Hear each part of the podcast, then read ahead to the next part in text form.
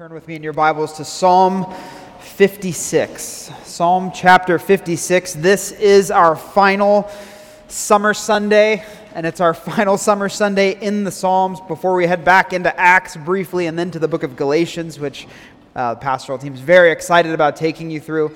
And by the way, if you missed it earlier, if you don't know me, my name's Dustin Smetona. I am one of the pastors here at Sovereign Grace Church. And if you're new to the Bible, we are very glad to have you with us. This is a safe place to learn how to read and understand the Scriptures.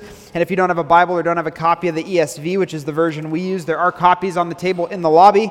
Feel free to make your way back there and grab one, or you can just type in Psalm 56 ESV on your mobile device. Your phone has everything, including the Bible on it already.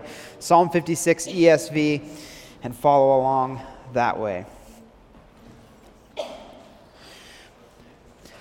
We live in what many have dubbed the age of anxiety.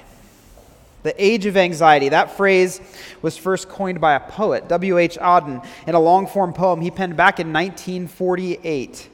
And a countless number of books, articles, and songs bear the same name. The age of anxiety. We are anxious people. We're on edge. I mean, how often have you heard somebody say or post online, I'm struggling with anxiety? How often have you used that phrase to describe yourself? I am struggling with anxiety. Mankind has always been anxious, may take different forms or have different triggers, but anxiety has always been with us. Where did it come from? Well, it isn't some supernatural force that descends upon us uninvited, even though it may feel like it does at times. No, anxiety is the fruit of fear. Anxiety is the fruit of fear. Anxiety is what emerges above ground, but fear is the root system. So as we come to this psalm, I want to ask you, and I'm going to ask you again later, what are you afraid of? What are you afraid of this morning? In Psalm 56, God offers us a path away from our fears and anxieties. And so prepare with me now to take his counsel to heart. Follow along with me in your Bibles as I read all 13 verses of Psalm 56, and then I'll pray. Here we go. To the choir master, according to the dove on far-off terebinths, a miktam of David when the Philistines seized him in Gath. Be gracious to me, O God, for man tramples on me.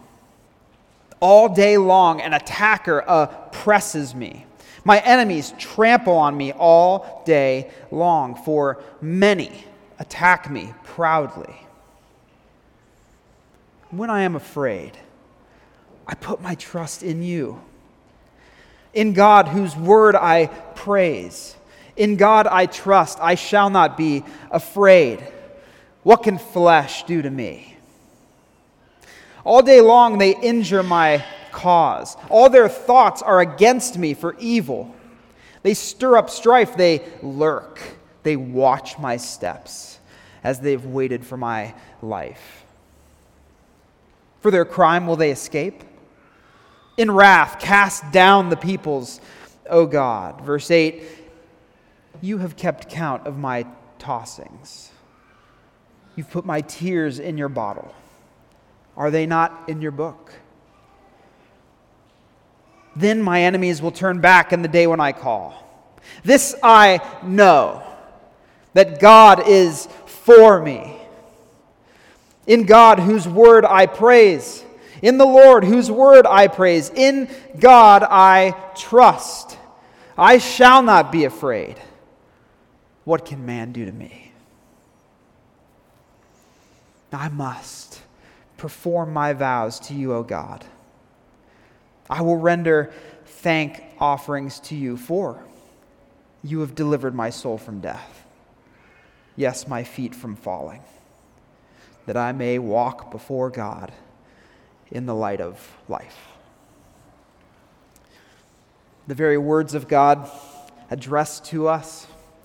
Join me in a prayer for understanding.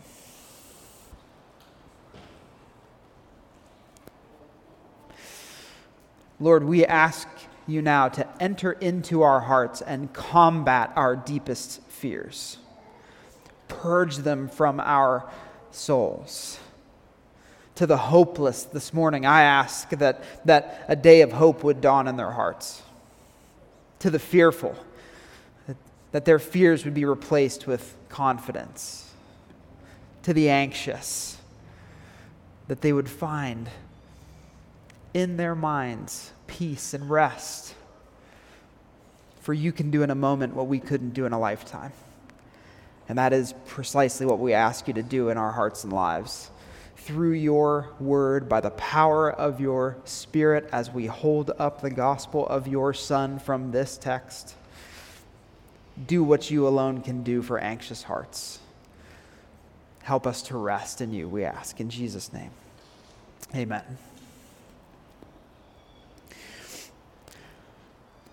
One of my favorite films of all time is the epic movie Gladiator, featuring Russell Crowe and Joaquin Phoenix. If you don't know it, the movie tells the story of Maximus, a former Roman general whose family, after the death of the emperor he served, was then murdered by the new emperor, and he was then taken into slavery, forced to compete as a gladiator.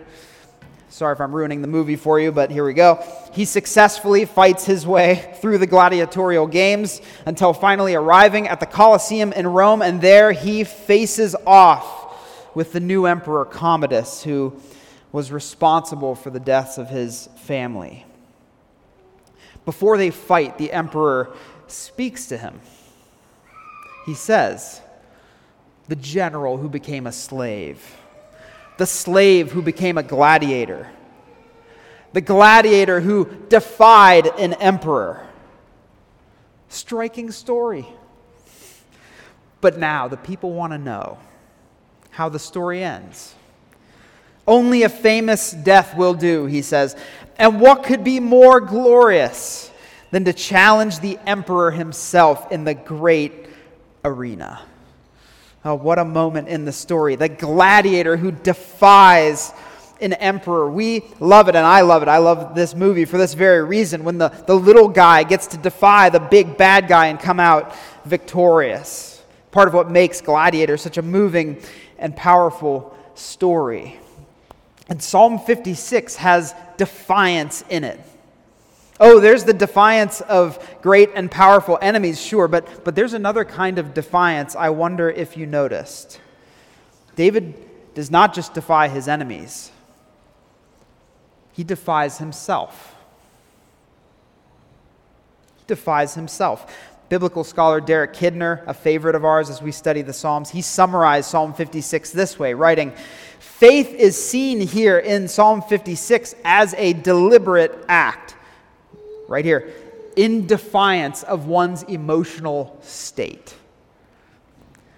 Defying one's emotional state. Listen, I think this is so timely for us, Sovereign Grace Church, in a world where the assumption is that you should listen to yourself. The assumption is that you should listen to yourself. We need to develop the skill of talking back.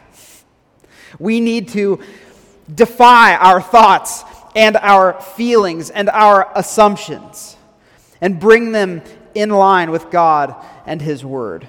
Dr. Martin Lloyd-Jones, 20th century British preacher and author, he famously wrote, "Have you realized that most of your unhappiness in life is due to the fact that you are listening to yourself instead of talking to yourself?" If we are to persevere in our fight against fear, we will have to begin defying it, to resist it, to speak truth to it. Defy your fears. Defy your anxieties. Defy your worries. That is God's counsel to us in Psalm 56. How do we do it? The psalm doesn't leave us guessing. Let me show you from our passage 3 points. I'll give them to you as we go. How do we defy our fears? Point number 1. Name your threats. Name your threats. We know the situation David was in when he penned this prayer. If you look at the superscription above verse 1, it reads, "A victim of David when the Philistines seized him in Gath." The events of this capture are recorded in 1 Samuel 21. King Saul is in hot pursuit of David, and if he gets his hands on the young man, he is going to put him to death. And as he flees from Saul, David is captured by the Philistines in Gath, which, interestingly enough, is actually the hometown of Goliath, the great giant that David has, by this point, already slain. So David has no admirers in Gath. He's infamous in the town of Gath. And in an attempt to dupe the Philistines and escape, he pretends to be insane. It's actually a really brilliant and rather comical move. I would encourage you to read it, 1 Samuel 21, 10 through 15, later after the service. It's really funny. And it works. It works. Yet in spite of his cleverness, David is under no delusions. He knows whose help he really needs. He needs the Lord to rescue him. So, verse 1, a prayer, a petition. Be gracious to me, O God. For man tramples on me all day long, an attacker oppresses me. This plea for graciousness from God is a plea for favor. Show me your favor is what he's saying. Why? Well, because I find none in the men around me. I do not have their favor. I have the exact opposite. They are surrounding me. That idea of trampling him is like squeezing him, pressing in on him. And it's not just a one-time deal. All day long. He says it twice. All day long, my enemies hound me. I have no rest, no break, no sabbatical from this one. Constant threats on his life. And the first line of verse 2 is just a restatement of what he's already said. My enemies trample on me all day long. He even uses the word trample a second time. David has good reason to be afraid, okay? Look, he's not worried about having an unfulfilling job or not having his gifts and talents be sufficiently appreciated or not being able to take his family on nice vacations. He has got bigger fish to fry. He's in mortal danger, and he's frightened. He is frightened. Look at the first phrase of verse 3. When I am afraid. Not if. When. So what does he do with his fear? When he is afraid, he comes before God and begins naming the threats. He's already started in verses 1 and 2. We heard a summary of them already, but there's more. Look at verse 5. All day long. There it is again. All day long. They're relentless. They injure my cause, which really just means they twist his words. They lie about him. They malign him. They smear him. That's what it means to injure his cause. They're ruining his reputation. But he continues, second half, verse 5. All their thoughts are against me for evil. Verse 6, they stir up strife. They lurk. They watch my steps as they've waited for my life. Look at how committed they are to ruining David. They follow him. They watch him. They stalk him. They wait in the shadows for the perfect moment to strike. These are no casual enemies, okay? This isn't like the feud between Jerry and Newman in Seinfeld, which is a really comical, funny, lighthearted enemies, if that were possible. This is not that, not even close.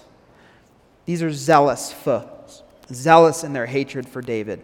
He understands this deeply. He is deeply in touch with how serious these threats are. And so he lays it all out before God. He calls it out and he lays it out before God. Lord, here's the situation I'm in. He's very specific. It's bad, very bad. I am in real danger. And the same is true for us. It is a dangerous world. It is not unwarranted to be fearful. And it isn't good for us. It's not safe for us to pretend like this world isn't dangerous. We shouldn't ignore it. In fact, if we ignore the dangers we face and remain blissfully unaware of them, we put ourselves in greater danger. Now, we may not have King Saul and the Philistines breathing down our necks, but we have plenty of real threats, don't we? Illnesses, car crashes, broken homes, financial strife, abuse. Those are the most common kinds of things that induce our anxiety, but there are threats even bigger than those. We face threats that could ruin more than our everyday lives. We face threats that could ruin our very souls. The world, the flesh, and the devil are arrayed against us, stalking us, looking for an opportunity to deceive us and lead us down the path of destruction. I mean, just listen to the Apostle Peter in 1 Peter 5:8. Here's how he describes the kind of danger we're in. Be sober-minded, he says, which is what David's doing here. Be watchful. Your adversary, the devil, prowls around like a roaring lion, seeking someone to devour. That sounds like an awfully close description to what David is providing here of his enemies. It is a dangerous world. So let me ask, what are you afraid of? What are you afraid of? Be specific. Bring those things before God. Look, He already knows what they are. He knows what you fear, even better than you do. But He wants us to be aware of them as well. So when you are afraid, when you are anxious, get before the Lord and elaborate on your deepest fears. Color in the details as much as you can. Be specific. Resist the temptation to ignore your fears or sweep them under the rug. Don't be like the dog in the famous meme who's sitting in a room that's on fire and saying, "This is fine." Don't be that dog. Make sure you don't have a shallow understanding of what you are really up against, for the foes that you face are not to be trifled with. So take the time to know them and name them before God. Name your threats. Point number 2. After you name your threats, remember your champion. Remember your champion. David's deep understanding of the threats he faces has a big, important effect on him. As he comes to terms with what he's facing, he has a very practical realization. I can't actually stop these threats. Here's what I'm facing. Okay, good to know, because I now know I can't handle this.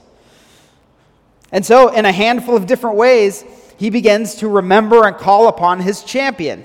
He begins to call in the one who can defend and protect him from his cruel, conniving enemies. Look at verse 3. When I am afraid, I put my trust in you. In God whose word I praise, in God I trust. I shall not be afraid.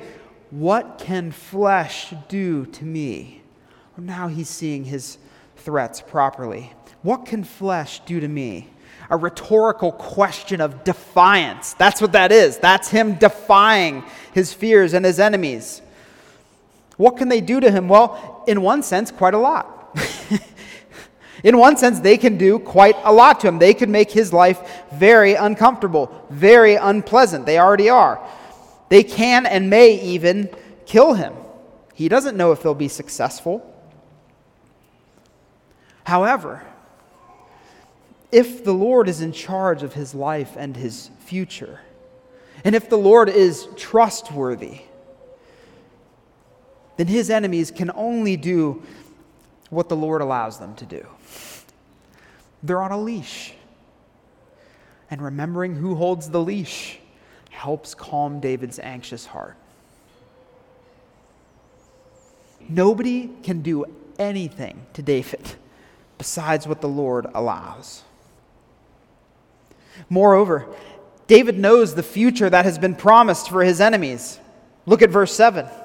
Here he is again, remembering his champion, his protector. Verse 7, for their crime will they escape? In wrath, cast down the peoples, O God. David knows the end of his enemies. They will not escape God's just judgments. Look at verse 9. Then my enemies will turn back in the day when I call. Oh, I love the contrast he sets up for us. So far, he's been saying, my enemies are racing towards me. That's what's happening. They're racing towards me, but once the Lord shows up, they're going to be racing away from me. They may harass me for a time. They may make my life difficult and painful for a time, but they cannot ultimately defeat me. And we should take this to heart too, for sometimes the things we are fearful of, we feel like they will never end. But they will. It doesn't mean that we can't be hurt or harmed. We can. We can be hurt and harmed, but we cannot be ultimately defeated. Our God is too powerful, and his promises include a future where every threat that faces you is finally neutralized. And we have to keep that future in mind. We have a powerful and capable defender who fights for us. Oh, but there's something else about David's champion. Besides just his strength, besides just his justice and his judgments, there's something else about David's champion that he calls to mind. Verse 8, you have kept count of my tossings. My wanderings, that's what tossings are, his time away, his time lost and confused and afraid. You've kept count of those. You have put my tears in your bottle. Are they not in your book? Our deliverer isn't just tough. He's tender. He's keeping record of every affliction we experience. He's not sparing us from all suffering, but he is keeping record so that one day he can set the record straight. You know, oftentimes we can, Christians, when talking about fear and anxiety, we can be quick to point out that the Bible simply says, don't be anxious. And it does. It says that a lot. Fear not, don't be afraid, don't be anxious. So stop worrying. Just stop it. It's so easy. And that is true. The Bible does say that. It's true but incomplete. For when the Lord commands us not to be afraid, he often, I think almost always, does it gently. He's not slapping our wrists when he says don't be afraid. He's comforting us. I mean, just listen to how Jesus frames it for us in Luke chapter 12. Listen to the words of Jesus, Luke 12. Fear not. There it is. Don't be afraid. Don't be anxious. Fear not, little flock. For it is your Father's good pleasure to give you the kingdom. Those two words, little flock, change the whole tone of the command. He knows you're afraid. He knows the threats you face. He knows how fickle your heart can be. But even so, even with those things, you still belong to his little flock, and he is your committed shepherd who catalogs every one of your afflictions, who records every insult spoken against you, who catches every one of your tears, even when you're alone. The tears nobody else sees, he sees. And he records all of your griefs and sighs in his book. One day he'll set it all right. Friends, when you are afraid, defy those fears by remembering both the toughness and the tenderness of your champion. For with a God like him on your side, you truly do have nothing ultimately to fear. And it's good to remember our champion because, listen, the threats you and I are facing are just too big for us, okay? Whether this morning you're facing health issues or opposition or depression or sin, or you're facing loved ones who you're watching ruin their lives, even if you're facing the devil himself, you need the Lord to intervene. He's the answer. He's the answer. So when you're threatened, call him in. Call upon him. That is your responsibility. You don't have to figure out a solution. Unburden yourself right now from the need to fix these big, bad, insurmountable problems that keep you up at night. You don't need to fix them. You just need to call in your great deliverer and expect him to come through. For listen, he has already neutralized our biggest threats. Listen to how the Apostle Paul describes our champion, Jesus Christ, as he makes short work of our biggest enemies, even as he hangs upon the cross, appearing to lose. Colossians 2, and you, he writes, who were dead in your trespasses and the uncircumcision of your flesh, God made alive together with him, having forgiven us all of our trespasses, by canceling the record of debt that stood against us with its legal demands. This he set aside, nailing it to the cross. Verse 15, he disarmed the rulers and authorities and put them to open shame by triumphing over them in him. The threat of hell for your sins has already been neutralized. That great threat is done away with. And if he's gotten rid of that, what makes you think he won't get rid of everything else too? He will.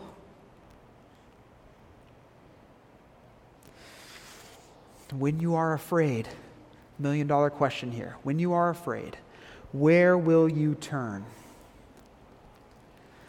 One of my favorite biblical counselors, Ed Welch, asks, when you're afraid, will you immediately try to strategize to keep the fearful thing at bay? Or will you turn to the Lord and offer some version of, Lord, help? When we are afraid, he asks, how can we turn more and more quickly to the God who hears? Now that is a great picture of what it will look like to mature in your relationship with your fears and anxieties. To be a Christian who is afraid. Being mature as a Christian doesn't mean you're not afraid. What it means is that you turn more and more quickly to the Lord when you are afraid. How can we turn more and more quickly to the God who hears? Call upon your champion. Point number 3. After naming the threats, after calling in your defender, point number 3, renew your trust. Renew your trust. 2 times in this passage, David contrasts fear with trust. You probably noticed the repetition. This psalm is actually a song with a chorus. It's in verses 3 and 4, and then again, slightly altered in verses 10 to 11. Let me read them to you once again. Verse 3, when I am afraid, I put my trust in you. Oh, I can't hear these words enough. In God, whose word I praise, in God I trust, I shall not be afraid. What can flesh do to me? And then verses 10 and 11, in God, whose word I praise, in the Lord, whose word I praise, in God I trust, I shall not be afraid. What can man do to me? Trust in God is the antidote to fear of man. If you fear what men and women may do to you, the answer is to trust God for the outcome. Now look, I know that sounds cliche. I know it sounds overly simplistic and trite, but it's on the page. It's the answer. What does trusting in God look like in Psalm 56? He doesn't leave it as just some nebulous, well, trust in God. He defines it for us. Firstly, it's grounding yourself in God's promises. That's the word that David praises. When he says, whose word I praise, he is praising the promises of God, even while he's fearful. What promises? The promise that God will preserve his kingdom. And therefore he will preserve his people, including his king who is in danger.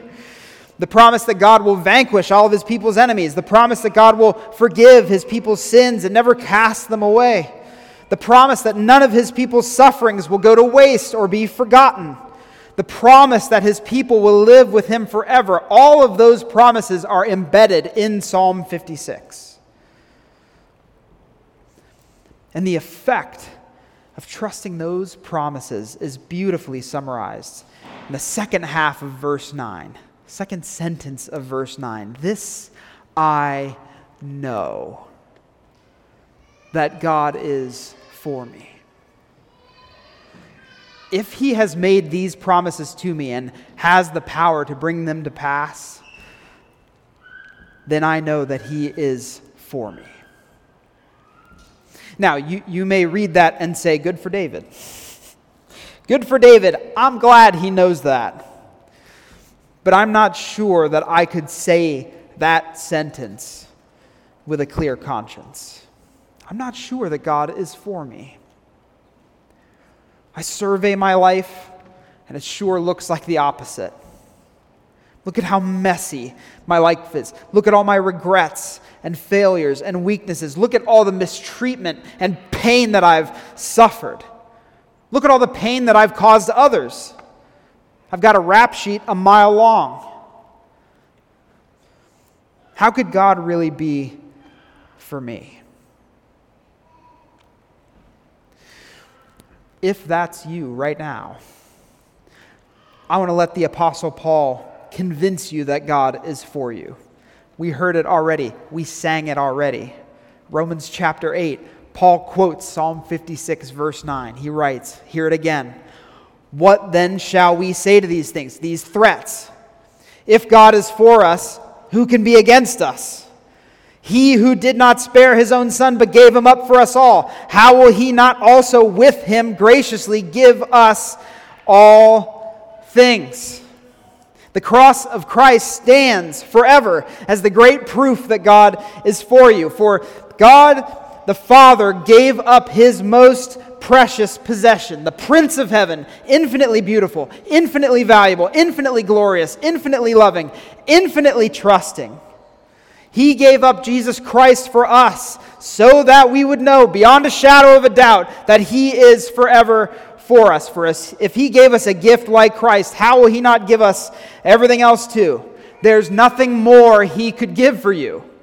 He doesn't have anything else of more value. He gave you the greatest. He gave you the best. He gave you Jesus. He'll give you everything else too. Oh, he is for you. Trust this.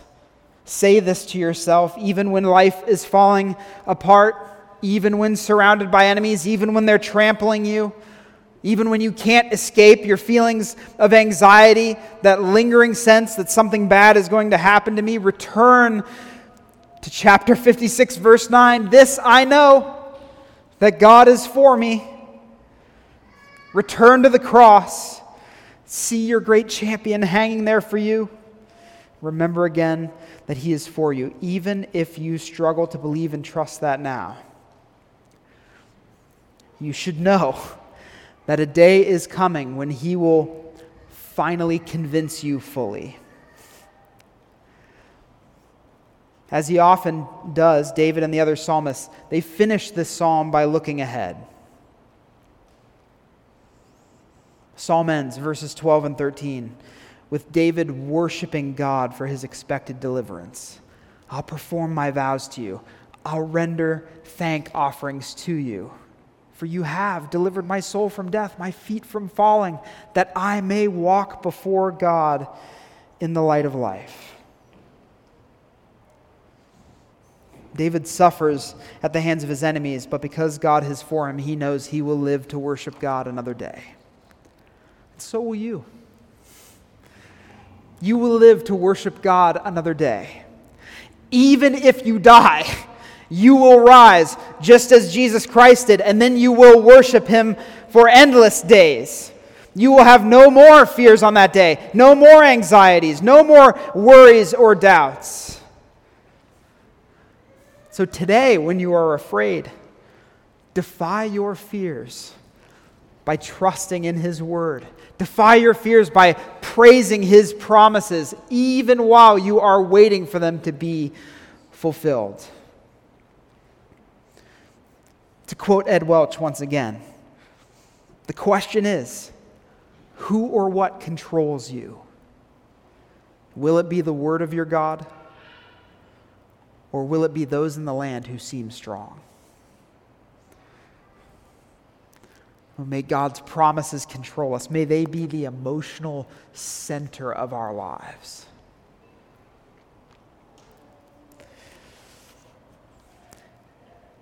In an essay entitled Living in an Atomic Age, the famous author C.S. Lewis paints a picture of what it's like to live in a dangerous world with God's promises as the center of our emotional lives. And if you weren't worried about, a nuclear holocaust, I'll add that one to your list now. He's about to talk about the atomic bomb. But here's what he wrote. So helpful. How are we to live in an atomic age? And you could substitute anything else in there, right? How are we to live in the age of anxiety? I'm tempted to reply, why, as you would have lived in the 16th century, when the plague visited London almost every year, or as you would have lived in a Viking age, when raiders from Scandinavia might land and cut your throat at night, or indeed, as you are already living in an age of cancer, an age of syphilis, an age of paralysis, an age of air raids, an age of railway accidents, an age of motor accidents. In other words, do not let us begin by exaggerating the novelty of our situation. Believe me, dear sir or madam, you and all whom you love, and I'm sorry if you don't like stark realism, here it comes.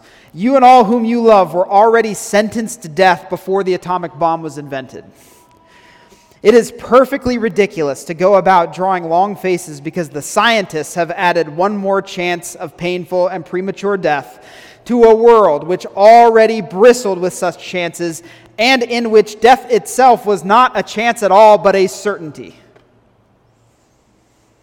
If we are all going to be destroyed by an atomic bomb, let that bomb, when it comes, find us doing sensible and human things, praying, working, teaching, reading, listening to music, bathing the children, playing tennis, chatting to our friends over a pint and a game of darts, not huddled together like frightened sheep thinking about bombs. They may break our bodies. A microbe can do that. But they need not dominate our minds. They may break our bodies, but they need not dominate our minds. What a fitting summary of Psalm 56. David could say that. My enemies may break my body, but they will not dominate my mind. My friends, if God is for us, then even though there be 1,000 threats arrayed amongst us, we need not fear. Oh, may we be the kind of people who are in touch with those threats, who name them and bring them before the Lord. May we call upon the Lord to come in and help us and deliver us. And may we renew our trust in the great God and Savior whose great promises mean that today we can go about our lives free from fear. Join me as I pray that we would.